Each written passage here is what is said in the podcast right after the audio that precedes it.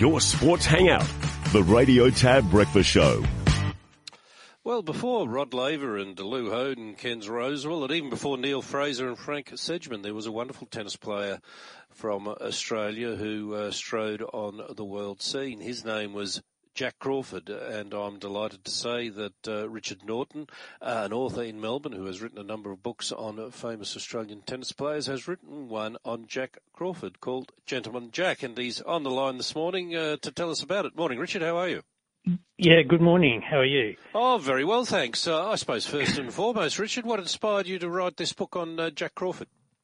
Well, he, I've written uh, books, as you say, on a few tennis players, but not one on the the decade of the the 20s and 30s. So it filled in a bit of a, a block that was was missing for me. But I, I I'd written a book on Norman Brookes, who was the first Australian to win Wimbledon back in uh, 1907. And Crawford was another of the great players in the 1930s. And I, I think, um, like you say, he, he was before the period of the 50s with Rosewall and Hoad and Sedgman, but he won Wimbledon in 1933 and, and we should remember him um, because he was very close to winning the Grand Slam, the four major mm. titles in one one year. He was one match away. He got to the final of the US Championship and led two sets to one, and then sadly didn't finish it off. So he could have been famous for all time by winning by being the first man to win the Grand Slam in that year. So he's certainly worthy of a book. Just on that 1933 uh, Grand Slam, uh, I read somewhere uh, where because he was an asthmatic, uh, there was some suggestion that sort of uh, to clear his breathing uh, in that US Open final during the humidity, he used to take a, some concoction that had brandy in it. well, well, no, right? I think that's. I think there there are a lot of stories about it. Nobody is there's, there's lots of stories about it. One of the American players said they to calm him down, they handed him uh, some sort of concoction. Uh, but look, many of the players back in the 20s and 30s used to um, sort of have a little, uh, a little sort of bit of brandy at the side of the court to um, give them a bit of extra energy as they were changing ends. Things are a bit different than they are now, probably, but um, but I, I don't know if he was um, sort of intoxicated at any stage during the match. But but but the score line is very strange because he he led two sets to one and then uh, uh, lost six love six one or six one six love in the final two sets. So something bad did happen to him in that match. But I think we have to. Uh, he he as you say was a, a bad asthmatic and he had had a very grueling match the day before and he had had a very a difficult um, year by by playing a lot of tennis throughout the year. So I think it had all just caught up with him, and he sort of petered out at that final point. Richard, it's a very important book to keep the history of Australian tennis alive, but for you to go back to something nearly 100 years ago, the research must be very intensive. Do you have to piece it together from newspaper articles? Because uh, I'd imagine there wouldn't be too many people living that would be able to recount what happened. No, uh, no, that's true. I, there, there's a lot of material there. It's um, and the the newspaper accounts of uh, the at the time uh, are very extensive, and and the writing of of about the matches in the newspaper reports at the time is was very detailed. So the information is there if you're prepared to to do it. And people that have have, have done this kind of research know that there are things like Trove um, where you can find everything online uh, rather than having to worry too much about it. Plus, there are old tennis journals, and I was able to go to the MC uh, C library where they've got a marvellous sporting library collection to gather together books and material, but th- there is uh, a lot of work that you need to do, as you say, to to piece it all together. Plus, at, at the time, uh, the Australian writers, there were a couple of uh, marvellous writers who who knew all the people in the game and uh, had had written over many years, so had a, a great view of tennis as as it had been played way back from 1900 through to 1940. So so they were able to write many stories about Crawford and how he fitted into the period before and and so on. And it was a different time, wasn't it? I mean, my dad was born in 1920 and he was a tennis player and uh, he would talk to us about uh, Jack Crawford and John Bromwich and Adrian Quist and those sort of players. But uh, because I suppose uh, they grew up during uh, the Depression era and sporting people such as Bradman and Crawford during the Depression era, they were significant Australian figures, weren't they?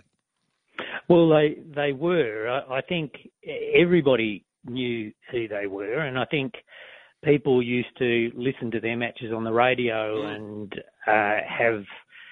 Um, I, I remember because my father was probably the same generation as as your father, and he. I can remember being a little kid and him talking about Vivian McGrath, the mm. the the young man who played alongside Crawford and was his doubles partner at different times when and McGrath beating Ellsworth Vines, the number one American in the Australian Championships when he was 16, and that was a a match which my father, as a young teenager, always used to talk about. And so I always had this memory of McGrath and was determined to study and learn and write about. So so he he is included in this. Is there's quite a lot of material about Vivian McGrath and his story in this book as well.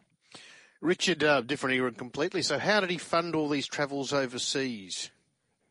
Well, a lot of it would have been. Um, well, well, that's an interesting story because he he was always employed uh, by sporting goods companies, and there was a a company that actually manufactured tennis balls.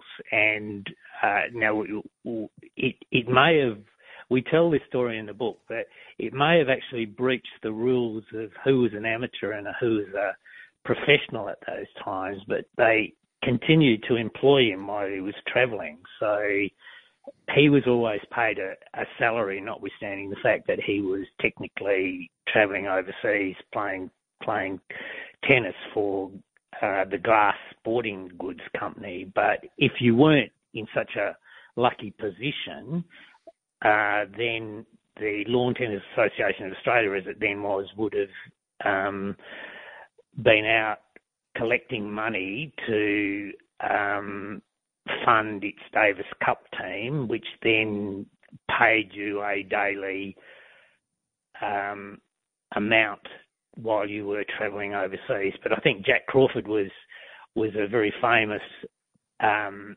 and lucky person at the time because he was getting his salary as well as his daily allowance. And uh, outside of uh, 1933 was obviously the, uh, you know, a, pivotal year with uh, nearly winning the Grand Slam. And would have won it before um, Donald Budge did it, didn't he? So uh, that would have been uh, history making. I mean, his performance in majors subsequent to that and Davis Cup record. What can you tell us about that?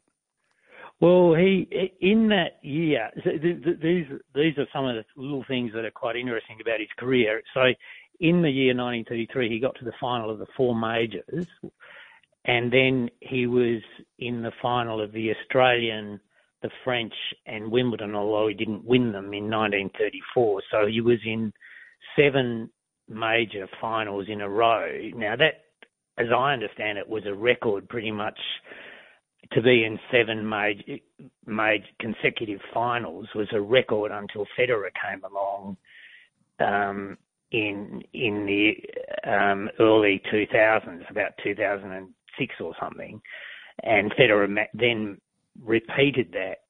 Um, but but getting to seven consecutive major finals was pretty pretty spectacular performance. So so he won he won four Australian championships back in the 1930s. Plus, he he won in 1933 uh, uh, Wimbledon, the Wimbledon, uh, and um, and the French. But he ended up winning seven um, majors over his career, and he played in Davis Cup. Um, he, he was in Davis Cup teams for Australia between 1928 and and 1939, and he was in a winning team in 1939, although he didn't actually play because Bromwich and Adrian Quist were the people who Harry Hopman chose to play in that final, um, or in, in every match in 1939. So Crawford was was considered over the hill by 1939. He was only about 30 years old, but he was um, he didn't play. But looking at his record, he he played in um, between 1928 and 1939 a the number a number of matches which no Australian player until Lleyton Hewitt uh, uh, well, no, one played more than Crawford until Lleyton Hewitt came along, and I, I don't think it was a record that was broken until about 2012 or 11, uh, 11 or 12. So, so that was impressive too. Although to be fair, most people um, became professional and were no longer able to play in Davis Cup in, in the 50s and 60s. So, if you're with me. And uh, just a, in a final word on him, as a personality and a, and a bloke, uh, how would you describe him? Well, well, we, the title I think says it all. He was regarded as this sort of um, gentleman, um, the sort of always, um, and he his tennis style was sort of um, uh, a, a hugely attractive kind of game, not not uh, immensely powerful, uh, but but very graceful, and uh, he had a way of uh, he played from the back of the court, but um, but the main thing was he was always regarded as this sort of uh, uh, incredibly gentlemanly person personality and this one point we make in the book was that he was incredibly popular all, all around uh, all around the world. Really, uh, he was Queen Mary, the Queen Elizabeth's grandmother's favourite player, and she was the only player that uh, that lady used to leave, leave the royal box to watch. She used to wander around and watch him play it on outside courts at Wimbledon and things of things like that. So. We're talking to Richard Naughton, the author of a new book out, Gentleman Jack, the Jack Crawford story. You can get it at all good bookstores or go to Slattery Media online and order a book. It's uh, certainly great reading and very important as far as history is concerned with Australian tennis. Richard, really enjoyed it this morning having a chat to you. All the best with the book and no doubt we'll talk to you again soon. Yeah, thank you very much. Okay, enjoy your day. Thanks, Richard. There he is, Richard Naughton.